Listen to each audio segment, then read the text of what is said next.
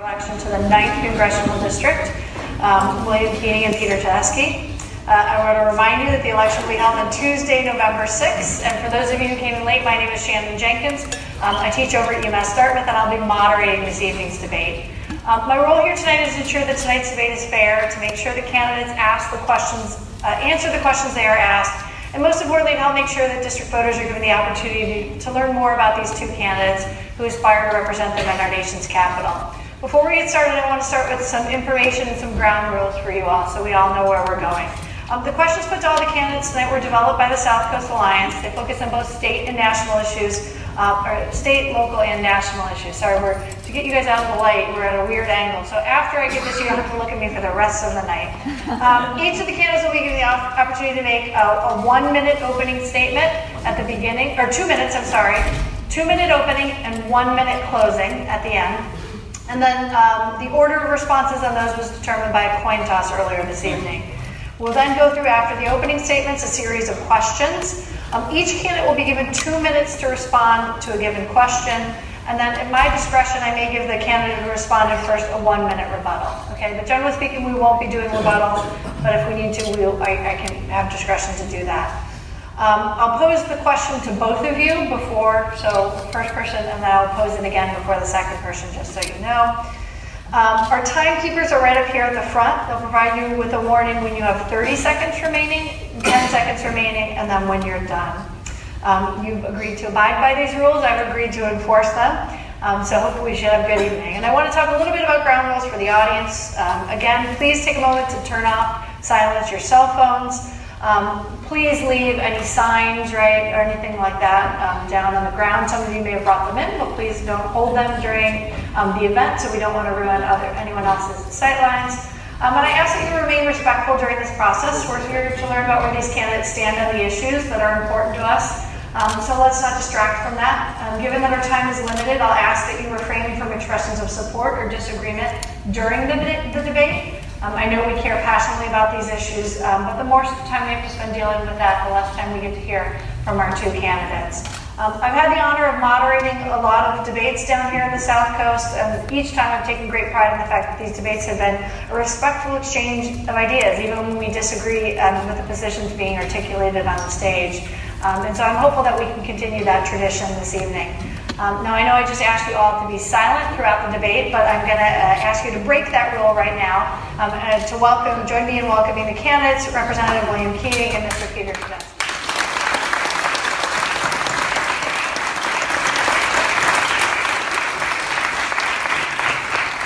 Okay, so we're going to start off with the opening statements. Those are two minutes. Each candidate has two minutes. Um, and again, the order of these statements was determined by a coin toss earlier this evening, and I hope my information is correct that Mr. Tedeschi will be giving the first opening statement this evening. Thank you, Shannon. Thank you very much, and welcome everybody. Thank you, Congressman Keating, for being here. Um, actually, this is the fourth of our debates, and I think they've been very civil so far. Um, we agree to disagree on some things. That's the nature of politics.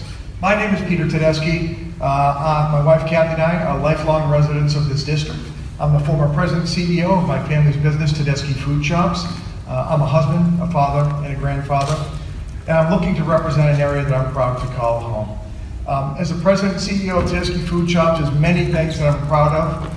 Uh, this is an opportunity for me to give back to an area that has allowed me and my family to realize the American dream starting with my immigrant grandparents that came here at the turn of last century. Um, during my time at Tedeschi's, there's many things that I'm proud of, um, but some of them have little to do with business itself. Things like being Best Buddies Employer of the Year. Things like being the number one employer of Friendship Home members during my time and tenure CEO at Tedeschi's. For those of you who don't know, Best Buddies and Friendship Home are two fantastic organizations that do great work supporting folks with developmental disabilities in our communities. Um, so this is an area, not uh, a place and an opportunity for only to give back to an area, um, but also, like many of you, I'm very concerned with what I see taking place on Capitol Hill today. Partisan bickering, um, we have discourse, and, you know, the fact of the matter is we have um, my congressman right here. Uh, he's been in office 41 years. He's a four-term congressman looking for his fifth term. I, on the other hand, believe in term limits. Um, I believe that uh, we should serve no more than three terms. I signed a pledge to do that. If elected, I promise to uh, help to pass term limits in Congress to the best of my ability, because I believe we wouldn't have a lot of the problems we have today. Uh, I have the support of Governor Charlie Baker as endorsement. I want to be his voice and his partner on Capitol Hill to promote not only who's doing with things like opioids on a state level, but also take that nationally. So I want this to be about people, not about party. And know that if I'm elected, I'll always put people first. Thank you. Congressman Keating. Thank you, Shannon. Thank you, Peter. Thank all of you for coming. You know, I've been fortunate in my life to have a fighting chance. Uh, my grandparents came here uh, and immigrated to the U.S., and they had nothing. Uh, I've had the chance to be a letter carrier and, and to work and, and, and to pay for my own way through college. I've been able to start my own small business, and I've been able to pay it forward by founding a charity uh, that deals with uh, victims, childhood victims of sexual assault and abuse. I've had the honor of public service as a DA running the largest uh, law firm in our entire county. And I've had the honor to be a legislator where I learned to find common ground and work across the aisle. In fact, in this Congress of 435 members, I am the fourth uh, most effective in getting my amendments passed, which is a very tangible way to measure bipartisanism. Now, regrettably, common ground is lacking in our country at a time when our fundamental values are under attack. Freedom of religion, freedom of the press, rule of law. And this is really important. It's also lacking in a time when our health care rights and protections are being taken away from us. Cutting the guarantees for pre-existing conditions, for opioid treatments, for prescription coverage, and even going back to the days when women are being charged more than men for the same health care. And there's a health care effect that's there with the tax bill as well. $2.3 trillion unfunded. And how's that going to be paid for? Mitch McConnell and Paul Ryan both agree. By cutting Medicare, Medicaid, and Social Security. So this is the most important election in my lifetime. And I'm asking you to support me to be part, hopefully, of a new majority that will send checks and balances to administration and a Congress that's gone off the tracks. I'll find common ground where it's there, but I will never be silent when our rights and protections are being taken away. Thank you. Thank you. All right, so now we're going to move on to the question part of the, uh, the debate here, and um, it's my understanding that um, Mr. Tedeschi, you're going to you're going to go first on this. Okay, so the federal government is currently engaged in an effort of deregulation as it relates to environmental protection. Yet scientists say we may be in the last days of being able to address environmental disasters related to climate change. How would you address the issue for the heavily coastal 9th District?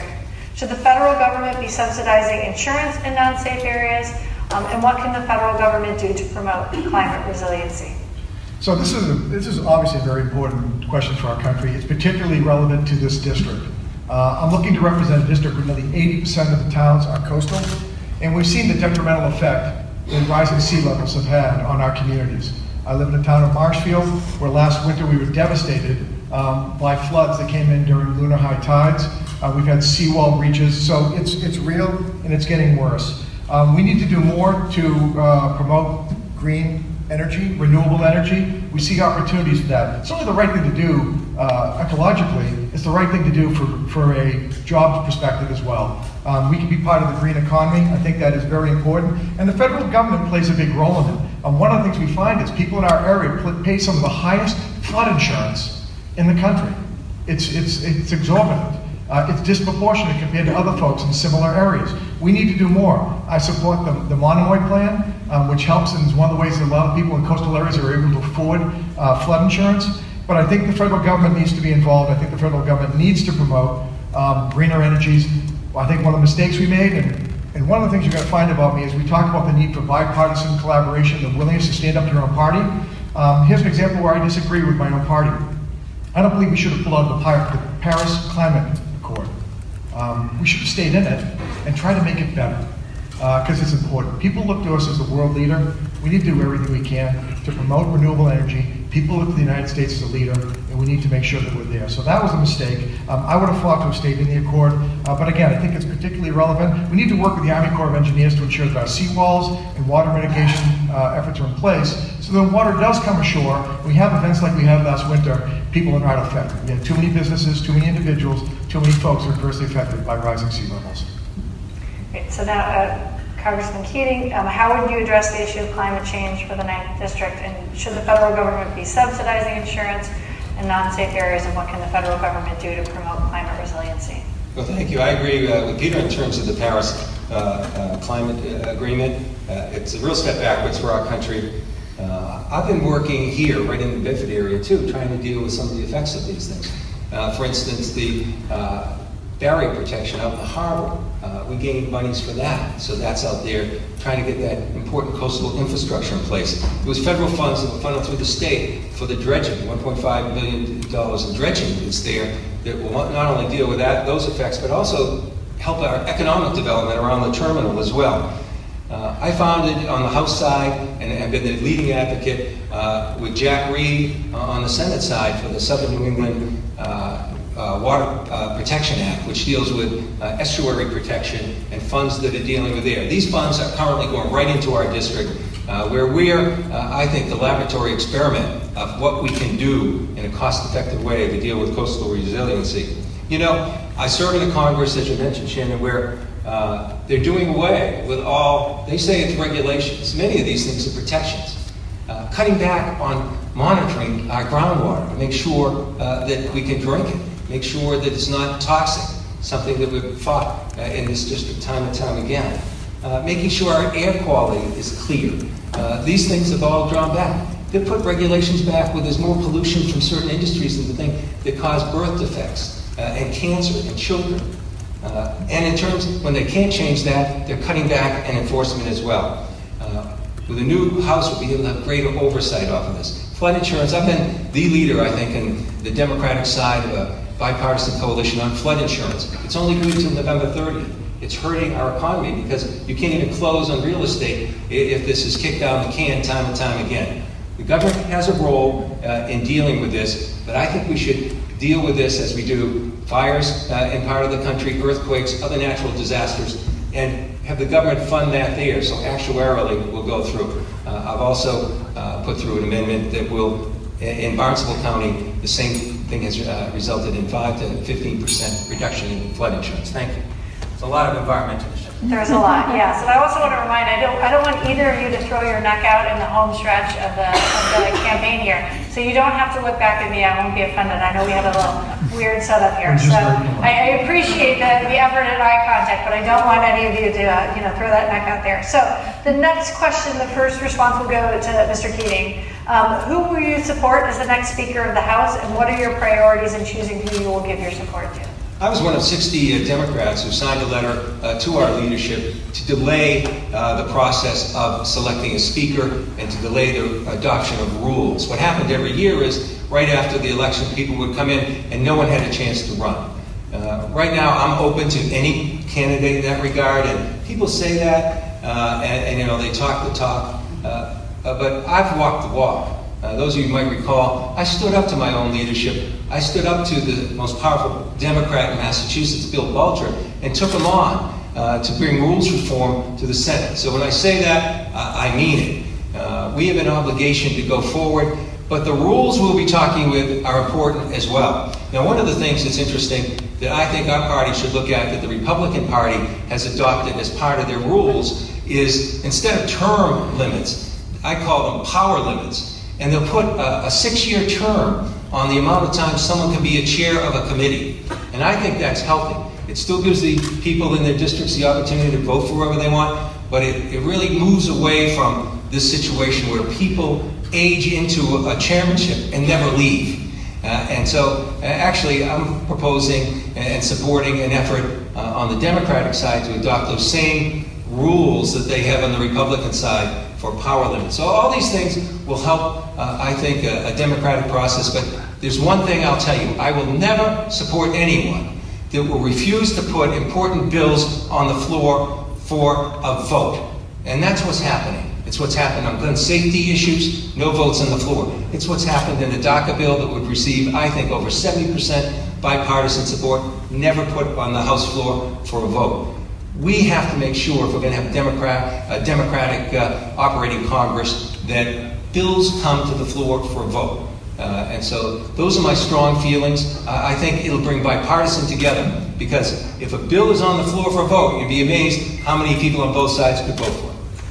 Thank you. Mr. Tedeschi, who would you support as the next Speaker of the House, and what are your priorities in choosing who you will give your support to? So I'm looking, in terms of who I'm going to support, um, it- it's premature for you to speculate. Um, I'm looking for someone that's not so much party affiliated. I'm looking for someone that's going to support the agenda that I have for the folks in the 9th Congressional District.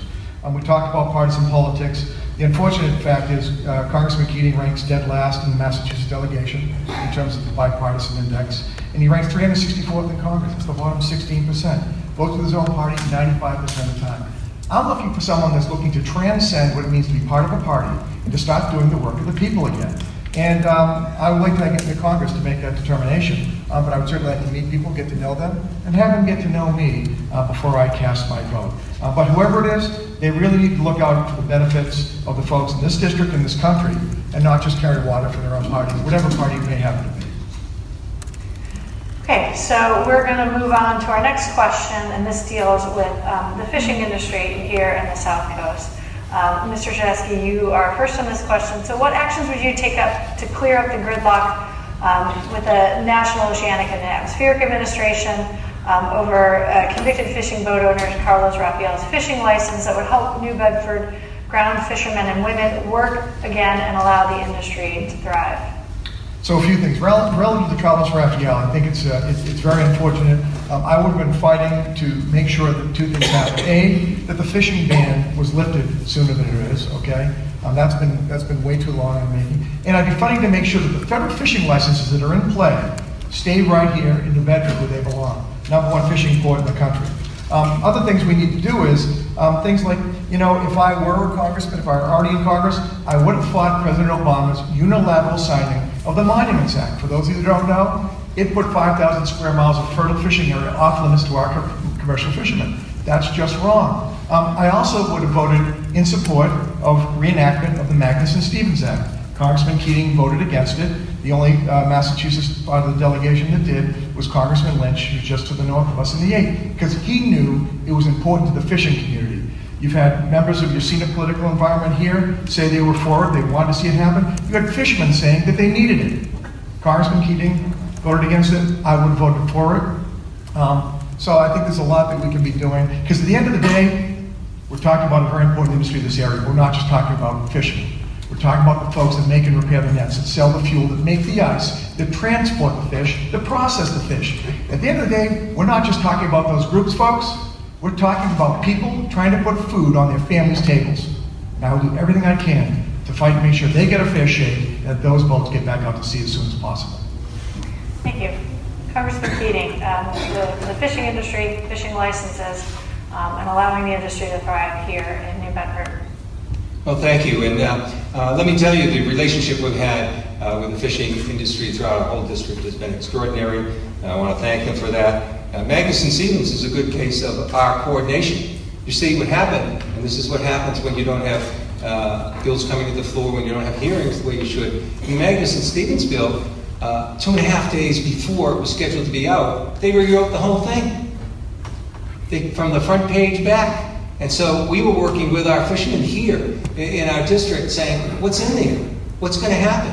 And then we found out, we found out with the bill that Peter would have voted for, uh, that, and that I voted against, that they would have lost their quota with this. That they were going to give more to the recreational fishing uh, aspect and take away from the ground fishermen. Take away the quota that they can catch from the ground fishermen. That's why I voted against it. And it was because we worked together. Now, that bill's going nowhere, fortunately, uh, but it will be dealt with in the Senate sometime. And what was I able to do to try and put some very important pieces into that bill moving forward? Uh, I dealt with one of the biggest issues that we could deal with here, and that's the uh, institution of electronic monitoring. So I worked in a bipartisan fashion. They supported it. I'm a minority member, but they supported putting that in and making that in the Northeast be done by 2020 and taking the fees and fines and paying for that implementation, paying for their monitoring, paying for the things that fishermen are paying, 700 to $800 a time they bring anything forward in that regard. Uh, we'll continue to work together. On the monument issue, uh, I must tell you this. I worked on, on, that. I worked with Senator Markey on that. Uh, we worked together. That was reduced as an area. We still weren't happy. We wanted a, a meeting in Bedford. We got it.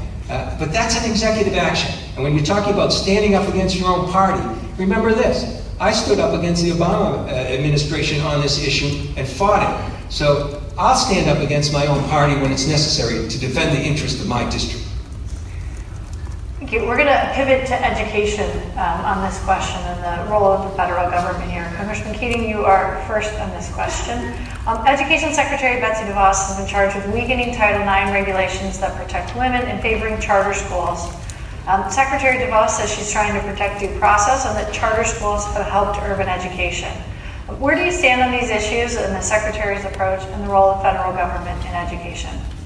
Well, IX is very important. Uh, it's something that we've worked on. Uh, and, and, some of the issues that the Secretary has been involved with uh, are troubling to me as well. She's pushing back, too, on, on issues there where there were standards to protect uh, people on sexual assault issues. I was a district attorney. I had colleges and schools in my district. We were involved in this. We were involved in preventing these things from happening. It, it's so critical uh, in that setting. Uh, that people are protected. And what she's done, pulling back on that, uh, I think is a big mistake.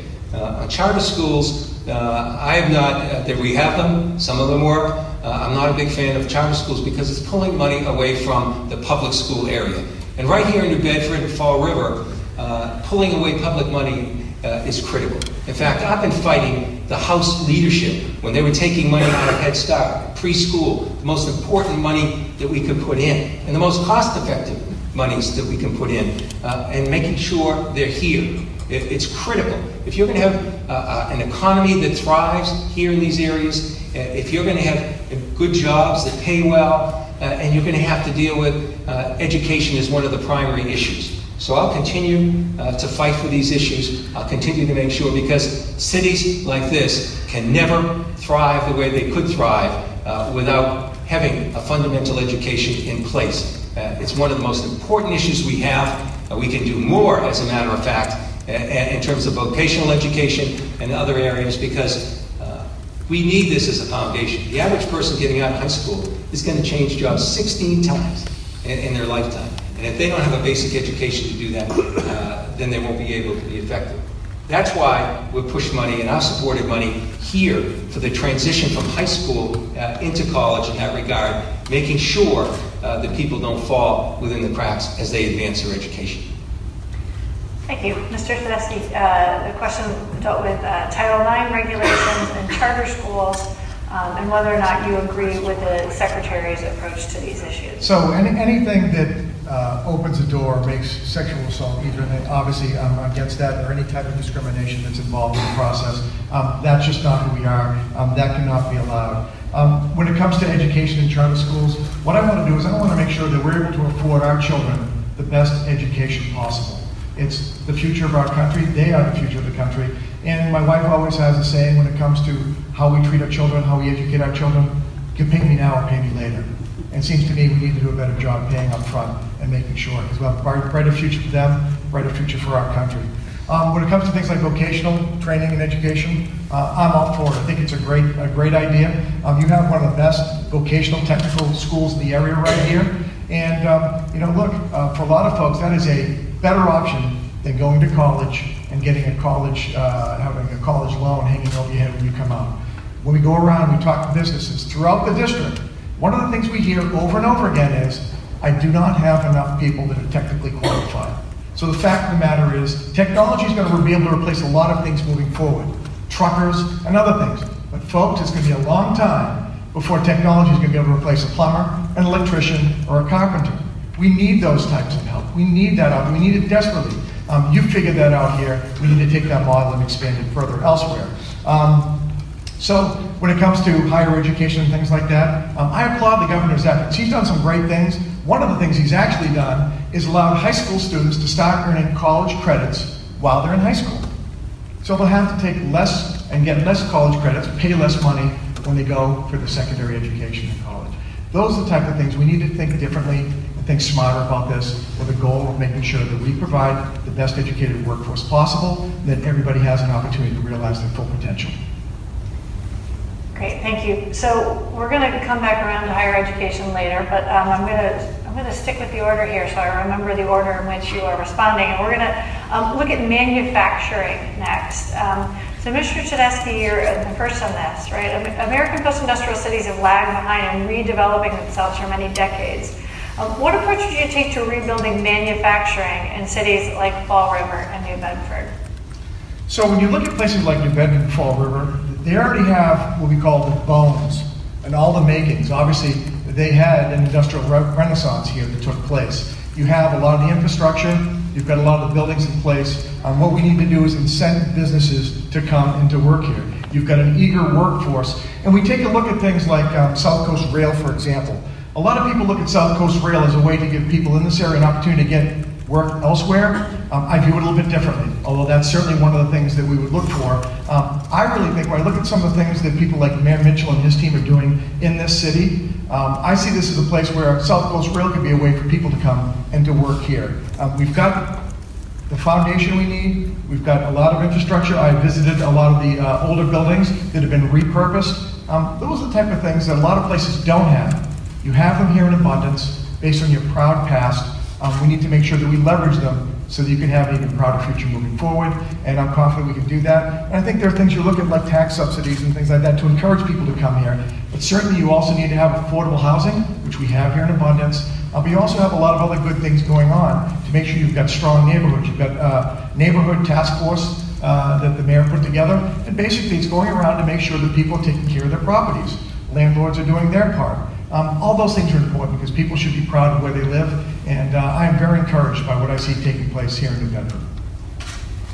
All right, Congressman Keating, manufacturing in cities like Fall River and New Bedford. You know, a great example. I've been to the New England Shirt uh, Company in Fall River. Uh, I've seen where they've hit a niche in terms of manufacturing, in terms of shirts, and how they've dealt with that. I also know how hard it is.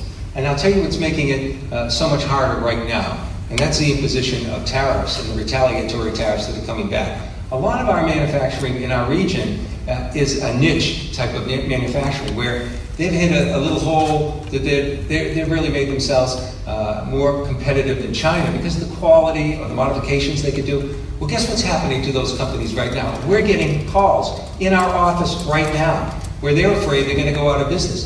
They're getting affected by the tariffs that are there aluminum, the steel tariffs, the other tariffs that are coming. And, and that's going to hurt manufacturing type businesses, the modern ones, in our area. I'm working so hard to avoid it as a ranking member dealing with trade and foreign affairs. In fact, I want to go the other way for free trade, and I've been working with everyone at the table to make sure that, that is stopped, and it should stop. It's a loser's game, trade wars. Uh, so uh, we have to look too at the new manufacturing that's there. You know, we just had a meeting with $1.2 million grant, uh, something I was intimately involved with, with Hugh Dunn, who uh, used to work with us, and uh, UMass, all the academic institutions that are here uh, throughout the whole south, south coast, as well as corporations like Lockheed or Hydroid that, that are in the manufacturing of new technology, the next gen blue wave companies like underwater robotics. These are areas where we have to gear in, actually gear in our interest and our resources. It's a three-step process and we're in the first step already. Uh, next step will be actually begin to have a plan and implement it on the third year. We can become the Silicon Valley for marine science and technology in the whole United States, if not the world. The foundation is here, the educational institutions are here, uh, the companies are here, so this is something to be excited about. And that's the type of manufacturing where there'll be jobs that uh, pay twice what the average jobs are uh, and have real growth potential in the future. I'm going to exercise a little bit of moderator's discretion here. I'm, I'm going to ask Mr. Tedeschi to, to do a one minute sort of, not just rebuttal, but more of a follow up uh, about the issue of uh, tariffs um, and manufacturing and your position on the tariffs that have been imposed. So, relative to tariffs that have been imposed, look, uh, I, I, think that uh, sometimes tariffs are necessary. They should be uh, short in duration. We shouldn't allow the other folks to know how long they're going to be, but they should also be targeted with a desired result. What is it you're trying to accomplish? When you accomplish it, you remove those tariffs. Um, but the fact of the matter is, when it comes to tariffs, there are often unforeseen consequences. In the case of the most recent tariffs, we've seen it. Perfect example cranberry growers. Uh, we had other countries who we uh, imposed tariffs on, slapping tariffs on, uh, tariffs on cranberries, trying to get back at Speaker Paul Ryan because his district happens to be one of the largest cranberry producers in the United States. Um, so when we take a look at that, we have our own cranberry growers in this district. We need to be looking at different ways to help them make a living. A perfect example, let's think differently about this. Give them opportunities to raise additional crops that, they, that are not cranberries in the same box that they have today. We just need to look at the problem and try to solve it in a different way so they can continue making a living for them and their family. Uh, Mr. Keating, would you like a one-minute would- follow-up there? Yeah, one minute, please. Thank you. You know, experience does count, by the way. And when we talk about cranberries, uh, cranberries were in that retaliatory tariff that were there. Uh, I used the contacts I had, the influence I had with the European Union that I worked with as a ranking member uh, dealing with this issue that founded a- a- an agreement for free trade. And you know what? The only product they dropped out of all of those retaliatory tariffs was cranberries. Uh, and that was at my request, and they did it. Uh, and it saved $34 million to our companies here. Uh, worth pointing out that as we uh, might look uh, these days and saying, well, experience shouldn't matter, it does. Okay, we're going to talk a little bit about offshore wind here now. Mr. Keating, you are uh, the first response on this question. Um, offshore wind has huge potential for Massachusetts and the entire East Coast. The Ninth District is in the middle of this growth with the first state project underway here now. How will you handle the differing needs of communities in the Ninth District with regards to development of this industry? And what do you see, what do you see as the future of wind on both sides of the Bourne Bridge? Well, I think that uh, this is one of the more exciting areas uh, for our whole region and, for New Bedford. Uh, I believe that uh, we're well on our way to being uh, the area where there's 25% of all the harnessable offshore wind right in our area as part of what we're going forward with here. Uh, it's clean energy, it's important, but it also provides opportunities for jobs and industrial growth. So this is something that's a, a passion for me. We lost initially the support for the production tax credit that would make this affordable and move this project forward. Uh, and I fought the Republicans in the House. Uh, I used the leverage I had with other people that uh, are really invested in this issue, and we were able to get that uh, production tax credit back in place. And the people will tell you that was integral to, to moving forward on this. So these are areas too uh, where we should have job training and growth. Uh, I've been talking to the people that are together going forward on this, and I've been using whatever influence I think pretty effectively to say, if there's jobs here in construction, they're here in New Bedford. Uh, if there's jobs for training for the new these new jobs, it's here in our region, uh, and that's important to advocate for as well. So. Uh, I'm a supporter on many fronts, the larger sense that it's clean and renewable, uh, and what's important for our, our district in that respect, but also the new jobs that are right here uh, that can be created off of this industry. Thank you, Mr. Uh, Chinesky. Uh, how will you handle the differing needs of communities in, in the Ninth District with regards to the development of offshore wind, and what do you see as the future of wind on both sides of the Bourne Bridge? Sure. So renewable energy is obviously important for a lot of the reasons we talked about relative to our ecosystem here. Um, but it's also important because we have Pilgrim Nuclear Power Plant going off grid next year. Um, and that's the right thing to do, by the way, because it's reached end of life. Uh, there are safety concerns and things like that. But the fact of the matter is, it does supply, by some estimates, as much as 40% of the electricity to this area. Um, so, having offshore wind that's going to produce 800 megawatts coming online with the potential of scaling that to 1600 um, is very exciting indeed. Uh, we need to be mindful of a couple of things. One, um, what could be the effect of the fishing industry? So we need to make sure that our fishing folks are part of that conversation. Um, but I do agree, it's the right thing to do for Massachusetts, right thing to do for this area, um, and it's a job creator. It's a, it's a, it's a win-win situation. Um, the other thing is we need to look at other ways to uh, harness renewable energy. Meeting with folks at the Woods Hole Oceanographic Institute and Mass Maritime, one of the things we talked about was capturing tidal energy. Think of the Cape Cod Canal as a perfect example. You said on the other side of the bridge, right there. Um, they're looking at ways to do that that don't impact maritime trade, that will not affect species that actually inhabit the Cape Cod Canal.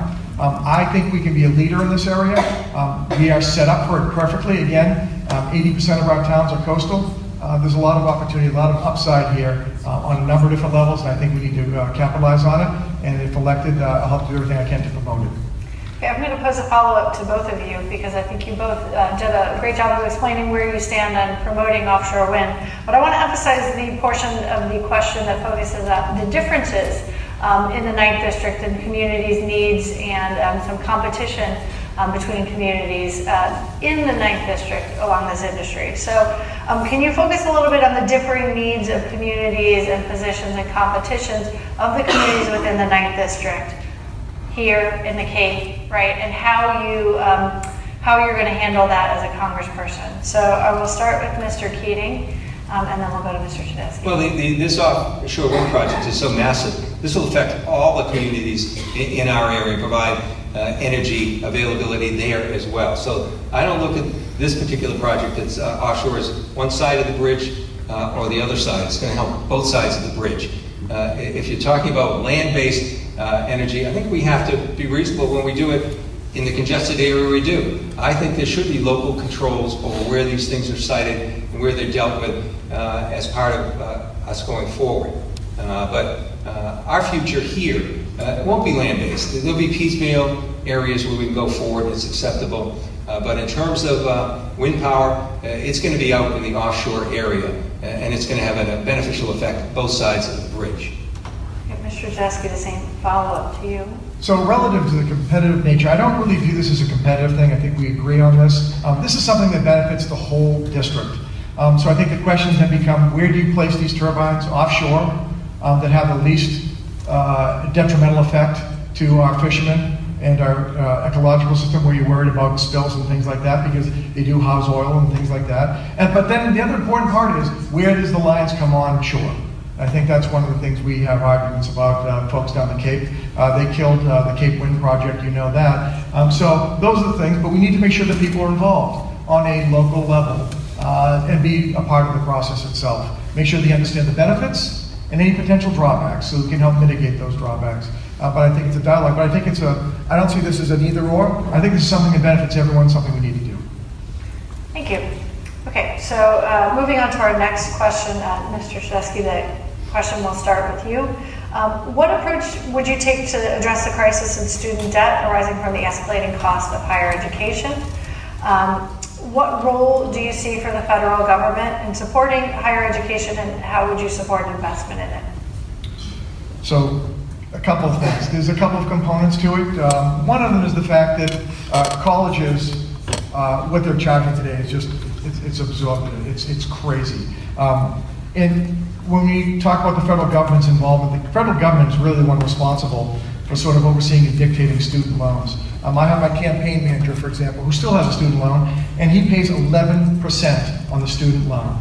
He's got a great credit rating, but he's not able to get that uh, interest rate lowered. Um, that's just insane. I'm not for debt forgiveness of student loans, but I got to tell you, we can do a hell of a lot better than we're doing today to make sure that we lower the cost by getting interest rates where they need to be and more reasonable if we expect people to be able to repay this.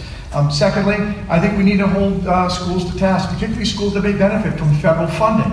And we ought to set some sort of a guideline. Let's start a measurement, or, we have a uh, sort of a, a baseline where you say the average student, for example, graduating from this college can expect to make blank. Okay? And as a proportion of that, this is how much it costs to go to that college. When those ratios get too out of whack, guess what? We cut off any federal funding that would benefit that university so they come back in line. Um, this isn't an either or. There is a lot of different moving parts here that are involved in making sure that we're able to make higher education available. The other things that are sort of out of the box thinking, that things like Governor Baker does, again, helping people in high school earn their college credits, um, promoting things like vocational training, and giving people options. Um, so I think uh, all of those things um, sort of together will help to stop reining uh, the cost of a college education, not only what we pay, but what we owe moving forward in terms of interest and things like that. Thank you, Congressman Keating. Well, thank you. One thing we don't want to do is waste money. So one of the things we've been able to get secure grants for for our district were that transition uh, areas where we are able to take at-risk students coming out of high school and making sure there's support for them uh, so that they can make that adjustment better. That way they'll be able to go on and that money won't be wasted. Now, I'm the original, I'm one of the original co-sponsors on uh, the legislation that would allow uh, people with student loans to negotiate down. We were getting over 6% in interest. The government was getting that, uh, while interest rates uh, were 1 and 2%. Uh, that should have been done. Uh, I was a, a, sponsor when that was first introduced a few Congresses ago and continue to, to support that. Uh, I also think there's a couple of great examples right here in our own state, in our own region. I think we should do more to encourage incentivize uh, relief of student loans by work uh, in terms of public service work, for instance. We had someone, because of the UMass program that allows that, that was able to get relief from their uh, tuition loans by working with us in public service. We had a great employee, uh, it worked well. Uh, otherwise, he wouldn't have been attracted perhaps to this public service job. It was a win-win situation. And finally, we have the 2 plus 2 program right here in Massachusetts and in this area, uh, where you can go in our state system for two years community college, two years for four-year college, and get a four-year degree. And you know what the combined tuition for that, for instance, is at UMass? $30,000. Not 30000 a semester, 30000 for the four years. We're showing here in Massachusetts that those uh, opportunities are there for people. That's something we should encourage throughout the entire country.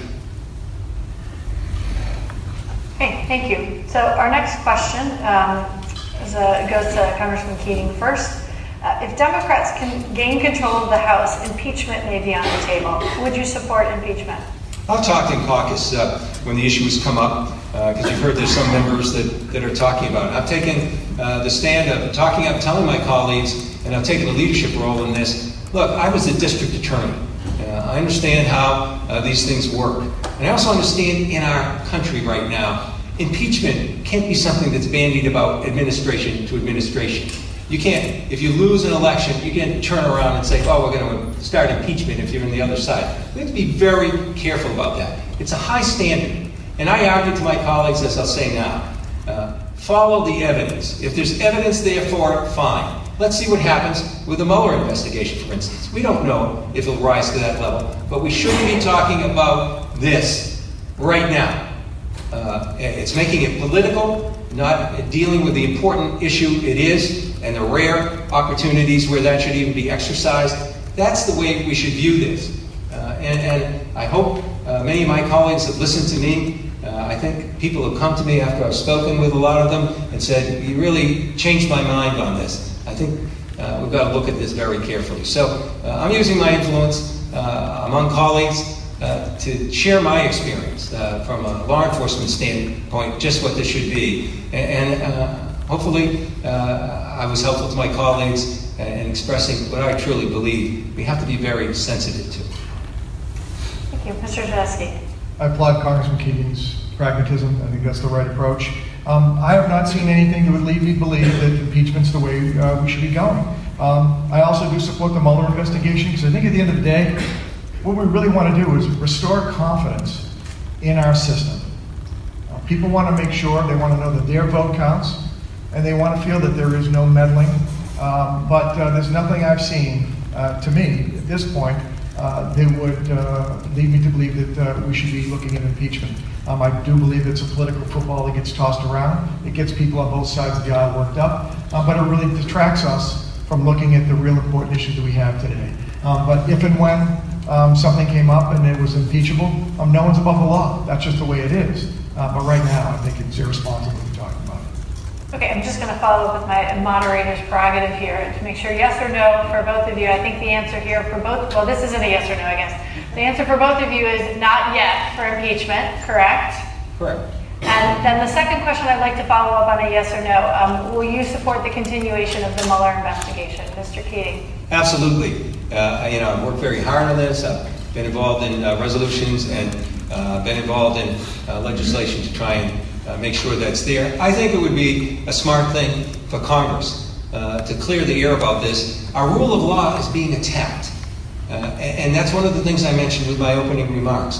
That hurts democracy. That, that's our core belief, rule of law. I would like to see legislation clear the air and say uh, that there shouldn't be a firing of Mueller in that regard. That would, I think, bring some stability. It would send a message to countries like Russia that have tried to meddle and make our democracy look like it's not as stable and strong as it is, would send a strong message to them as well. Mr. Mr. Tedeschi, I will also give you a minute. Yeah, I support the Mueller investigation, and I, I think, um, look, at the end of the day, we need to restore confidence in our system. We need to learn from this. Uh, we need to get a better understanding of, I think, uh, most of us would agree, we feel that the Russians did uh, uh, meddle in our election. To what extent remains to be seen. We need to learn what they did, and more importantly, we need to understand what they may be trying to do in the future to make sure that we can prevent it from happening so that we can feel good about our electoral system. That is at the heart of our Republican democracy. Thank you. Okay, so our next question is about infrastructure. Uh, Mr. Janeski, this question first goes to you. What is your philosophy of how infrastructure, including commuter rail, should be financed? Um, is there a role for the federal government here? Should this primarily be a state responsibility? Or do you see privatization of infrastructure as the way to go? So I think there's, I, I think there's, there's three ways you can actually look at it. Um, certainly there are, are roles and opportunities for the federal government to be involved in infrastructure. Infrastructure meaning many different things. Let's take the case of seawalls, for example, which are very important uh, to this area. Um, that's the Army Corps of Engineers. Uh, we need to be working with them, and the federal government needs to be involved to make sure that we, uh, our seawalls are up to snuff, and we can't just wait till after there's been a catastrophic event. Um, we need to be proactive about it. When it comes to things like, let's say, replacing the Cape Cod bridges, um, those are over 80 years old, by the way. Many of you probably have taken those bridges. And, you know, there's, there's a lot of question out there as to when's end of life. Um, if I'm elected, by the end of my first term, you'll have a plan. You'll know two things. One, how much longer we can expect to safely use those bridges, how much it's going to cost to maintain them during that time, and B, what's the plan look like for replacing them? Um, so, but in the case of something like that, um, certainly federal government can help with funding. Some people would say state. Uh, we can look at things like um, public-private relationships, like they have. They've done some uh, down south where they've done bridge uh, projects that have been. Uh, it's a public-private partnership. Um, something like the Cape Cod bridges. This talks about tolls. If we're going to consider something like tolls to help pay for the bridges, um, I think we need to make sure that it does not affect residents. That residents are not adversely affected by it. Just folks that are coming for vacation, things like that. But, um, so I think anything's on the table, but the fact of the matter is we need to keep and maintain um, our safe infrastructure. Thank you. Congressman Keating, The report uh, of- infrastructure. The report on the bridges will be forthcoming, and there's no doubt in my mind there'll be replacements necessary. Uh, We've worked hard on that area, worked with the Army Corps of Engineers and state government and the chambers of commerce affected by those bridges uh, on a, on a daily basis seemingly. And, uh, which brings me to the question that the seven or eight hundred million dollars projected uh, to do this, uh, that's going to be very tough to get federally. And the reason is, uh, actions have consequences. Paying for a tax break that's not a tax break. Most of the people here that own a home, by the way, are going to pay more taxes. They're going to find out uh, under the bill more taxes. But that was $2.3 trillion unfunded, over one tenth of the entire national debt, right there. That hurts our ability to deal with infrastructure issues, and we should realize that. And make sure, you know, we're prudent and make sure we have our priorities right. Right here in our area, though, with infrastructure, uh, we put over six, uh, $6.6 million into the New Bedford Airport to make sure that is there for possible freight transportation and help our industry in that infrastructure. I mentioned the hurricane barriers that were there that are so important for our navigation in the harbor. I mentioned the dredging. Uh, the Braga Bridge in, in Fall River, half a, a billion dollars uh, for that. That's under, and here's something you don't think of when you think of in, infrastructure. CDBG block grants, where the communities have so much to say about how that money is spent. Much of that's spent on infrastructure, uh, fixing up public properties, fixing up housing, uh, having development occur that really emanates from what the cities and towns themselves say they want. Very important thing that's been cut and that I've fought hard for. Uh, also, in terms of trying to deal with uh, having the jobs to support that infrastructure, uh, we started uh, an avionics uh, pilot program so that we have the jobs on the private side to help go forward and, and deal with the industries that are going to provide that kind of infrastructure that we need. Okay, I'm going to do a brief follow-up here. I'll start with Mr. Janeski an issue that Mr. Keating raised, um, and I'll ask you uh, for a minute on this. Um, your opinion on the, uh, the tax cuts, um, the federal budget deficit, and President Trump's proposal for additional tax cuts. So, relative to the tax cuts, um, first of all, uh, I wasn't there, uh, didn't go for it, but I got to tell you one of the things, and um, the congressman's right, although by most estimates, Uh, About 80% of folks in Massachusetts have benefited from the tax cuts. Uh, Certainly, a lot of businesses have benefited as well. Um, But, you know, one of the things we didn't have in those tax cuts was considerations for SALT, state local tax deductions. Um, Those were actually capped. And because we didn't have someone at the table fighting for us, a lot of you were paying double taxes in a lot of ways. Um, That's just wrong. Uh, I would have fought to make sure that SALT, state and local tax deductions, were included as part of that bill. And by the way, if they weren't, I certainly would have considered not voting for that bill. Um, The other thing is relative to the deficit itself, I think it remains to be seen. Um, We have very low uh, unemployment, we have more job openings, we have people looking for jobs right now, and uh, I'm hoping that that is going to help fill the gap um, that we see that the that the Congressman alluded to. Um, And if it doesn't over time, like any piece of legislation, over time you need to make changes, and perhaps we need to tweak the tax bill. Um, But uh, certainly the fact that uh, we didn't have someone fighting for us for state and local taxes um, was not a good thing.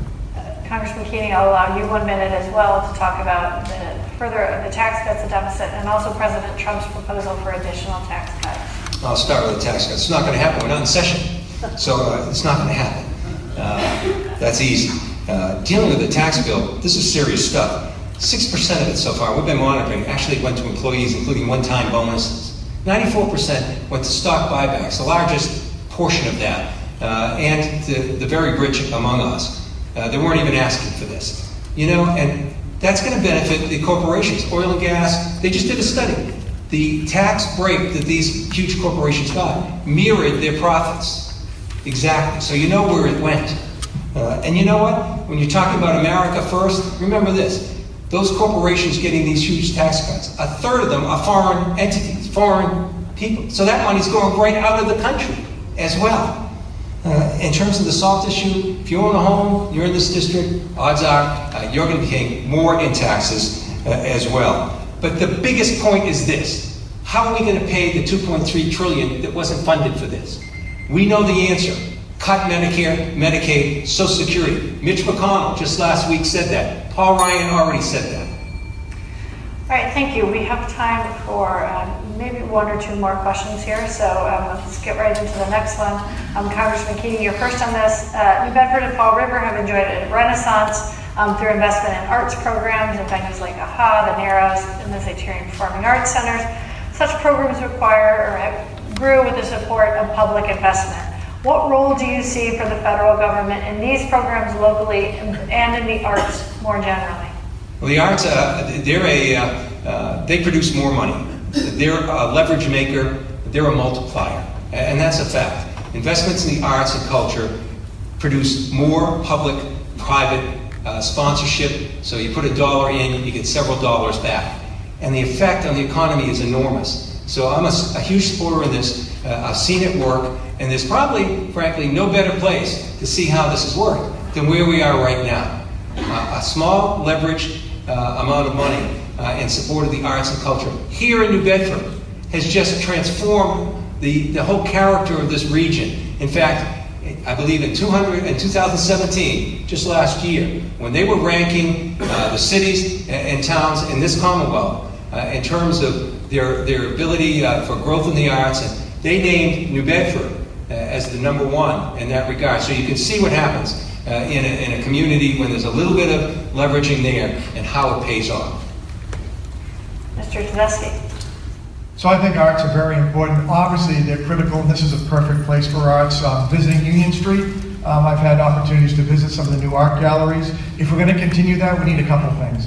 We need to make sure there's affordable housing um, for artisans, and we also need to make sure there's affordable workshops for them to work in. You've got um, so many older buildings here that are really very well and uh, cost effectively repurposed for that um, and then you also have another great thing. You've got there's this there's this livelihood right here in New Bedford. Recently, I participated in a judging contest for something called E for All.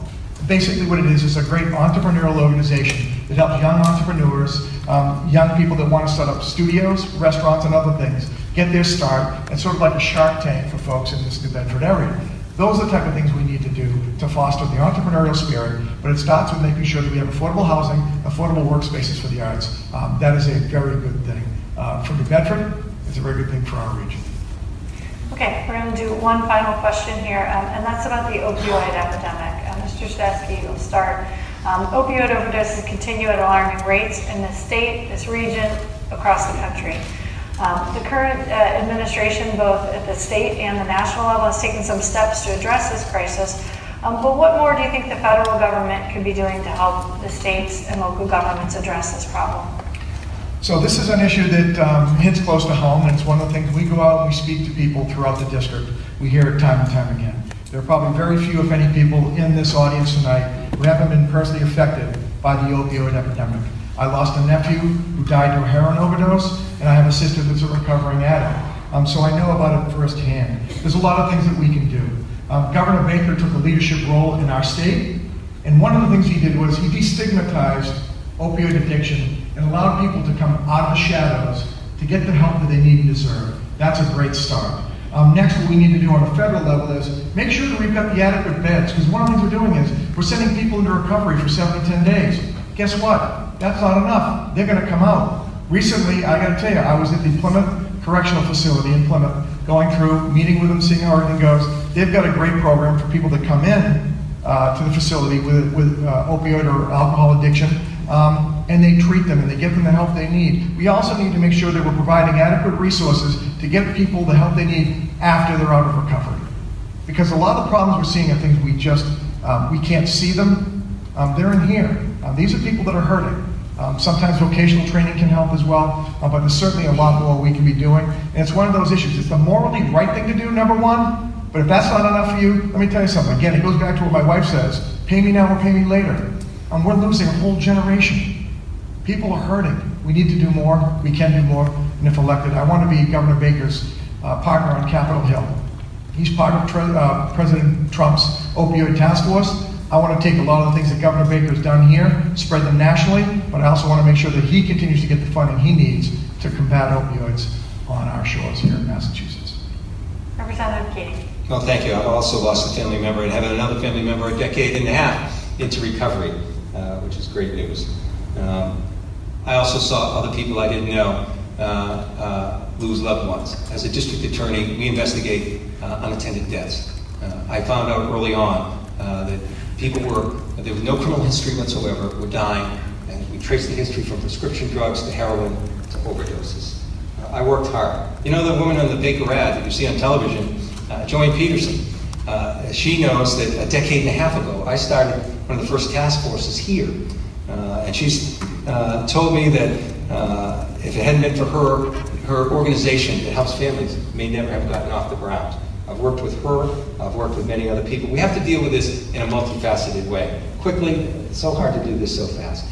Uh, I'll tell you, besides the task force uh, that we had, we have to deal with education. I did it as a DA in the schools, and we're getting money through SAMHSA programs right now to deal with it uh, in our schools right here in our district.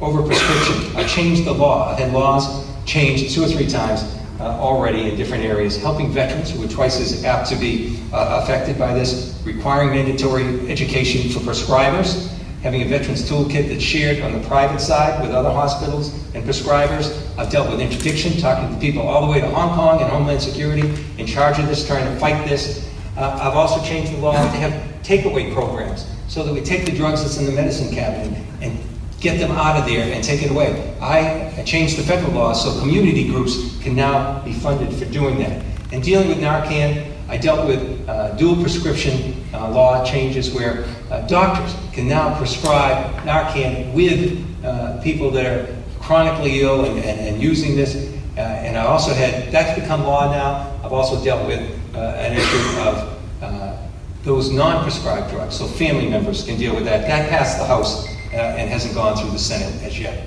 It's a mouthful. Uh, it's an important issue, one of the most important uh, that I deal with, and, and we'll meet some success despite the fentanyl problem bringing us back to deaths.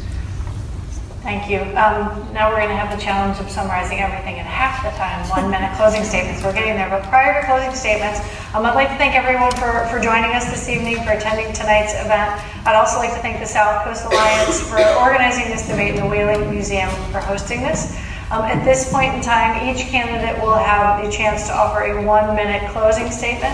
Um, and it's my understanding that Congressman Keating will be going first with the closing statement. Thank you, and thank you all uh, for being here. Uh, you know, uh, I think I made my case in terms of why this is the most important election. Not to tell the people here to get out to vote, but encourage people to vote early and do it, please. There's so much at stake, so much at stake in terms of our healthcare rights right here, uh, where uh, taking away and losing those will have dramatic effect on people. But I can't, uh, I'm going off my regular remarks because uh, we all heard the news today. Uh, we all heard about the bombings. Is this what our country has come to? Uh, live ammunition and bombs uh, targeted to people uh, involved, as Peter and I are, in, in the political setting, trying to commit to public service. We have to do better than that. And, and I want to take this moment on our fourth debate to say thank you to Peter.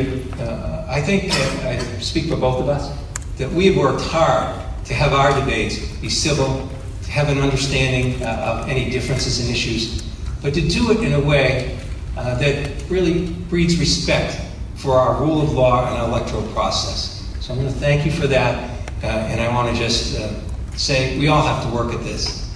Uh, any of those bombs could have gone off. Uh, if it wasn't for the Secret Service, lives would have been lost. Uh, we have to do better. Thank you. Thank you, Mr. Tedeschi. I want to thank Congressman Keating for his years of service. Uh, As he said, we've had four debates, they've all been very civil.